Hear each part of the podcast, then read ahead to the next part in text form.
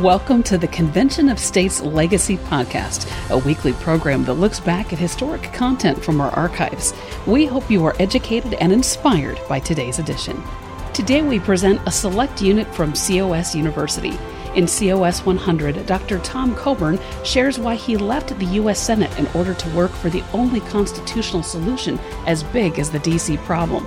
You can take the full course for free by going to www.cosuniversity.com. Hey everyone, Mark Meckler, President of Convention of States here. You're about to watch a video that features my good friend, the late great Senator Tom Coburn. Tom went to the belly of the beast in Washington, D.C., served in the House and Senate, and never succumbed to the swamp. He was an extraordinary individual. And I had the opportunity to serve side by side with him in the Convention of States movement for the last five years of his life as he battled cancer. I saw up close one of the bravest, most courageous, and most principled men I'd ever met in my life, and I learned a lot from him. This video was recorded in 2019, so you might hear a few things that sound a little bit outdated, but the wisdom and the knowledge that it contains never go out of date. So watch and listen closely. This is Dr. Tom Coburn. I'm a 71 year old retired physician who uh, spent uh, my first years as a businessman taking a company and uh, building it and selling it, and going to med school as an older student. In my early 50s, I got interested in what was happening in our country and uh, decided to run for Congress. I actually served 10 years in the United States Senate. And I actually left two years before my term was up because I've come to the conclusion that we will not fix the significant large problems of our country through Congress. They don't have the courage to do it. They won't address the difficult problems because it's always seen in light of how it will affect my next election.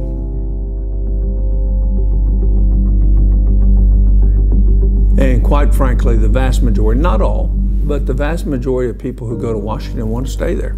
They like the elevated position. They like the, the power strokes that they get from their constituency. And so, what you see in Washington is people who routinely work to make sure that they secure their next election. And I see it completely different. You should work to so you can secure the next generation and, and do what's in the best long term decisions for our country. And quite frankly, I didn't see that. What I saw was is partisanship. What I saw was game playing. What I saw was is how do I manipulate things so I can be in a position to be here the next time I am up for election. We now have a government that has 22, almost 23 trillion dollars in debt, 144 trillion in unfunded liabilities. We have an out of control bureaucracy that, without being elected to anything, that tells us what to do, when to do, and how to do it. And the real question for our country is who gets to decide? Are we free or are we not free? And we're not free when somebody in Washington who was never elected to a job tells us how we must spend our state money. And they decided that by the rules and regulations they wrote. Congress didn't decide that, which shows another failing of Congress in that Congress doesn't know enough about the legislation they passed to actually write the rules that they want written for it. So they transfer that to somebody that wasn't elected.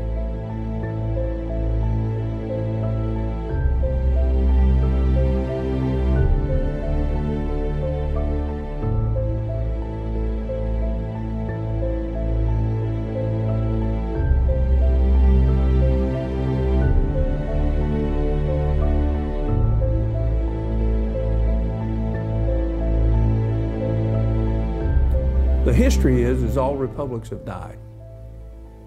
You can look at throughout all history. And I think America can cheat history. I don't think we have to die.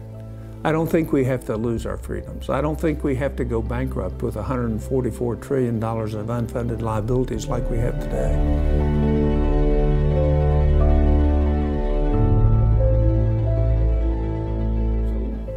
My whole goal in joining up with COS is to actually develop a program that is as big as the problem that we face in Washington and that will actually treat the diseases of the problem rather than the symptoms.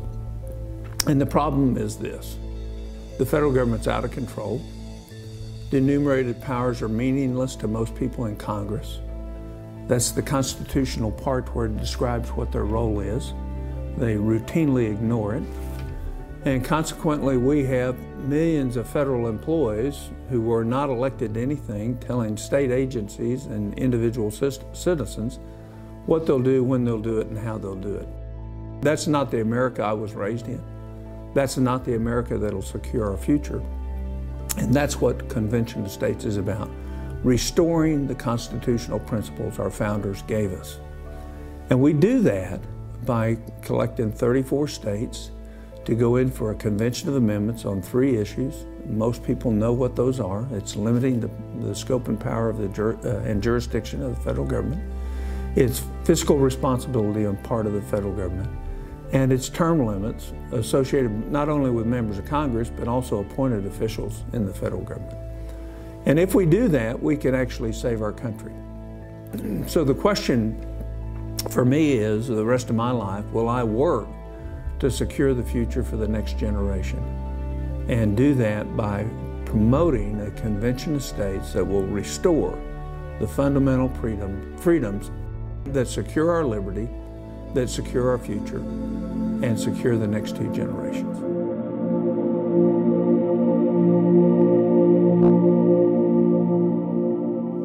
Don't think that we have a tool other than Article 5 to secure our future.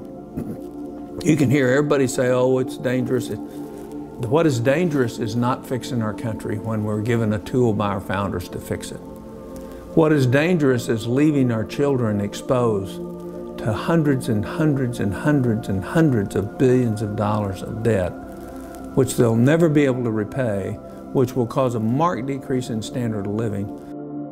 And everybody who is behind the scenes knows that's going to happen. But it's not taught, it's not talked about because they don't want to scare people. Just remember the money that the Federal Reserve printed in 2009, 2010, and 2011 had no, no material backing to it. And there's still $4 trillion of that out floating around, which ultimately is going to cause severe inflation. There's no inflation now because there's no speed with which money is consumed. There's, the economy is healthy, but it's not that healthy. And so what will happen ultimately is we'll either see marked decrease in standard of living or hyperinflation. And there's no ands, ifs, or buts about that.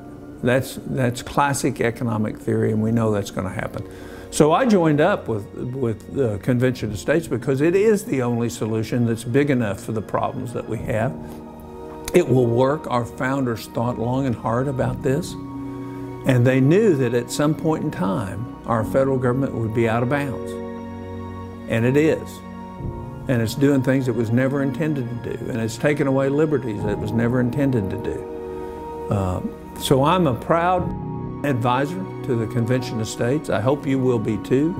I hope you will work hard, that you will talk to your state representatives and state senators and encourage them to be part of the solution instead of part of the problem. It's my hope that you'll stay tuned while Rita takes you through a detailed analysis of how Article 5 works, how it will be approached, and the situation uh, that we will find ourselves in when we get to a convention and what will happen there. This is Tom Coburn for COS University. Goodbye. Thank you for listening to the Convention of States Legacy Podcast. To learn more about our grassroots movement, go to www.conventionofstates.com.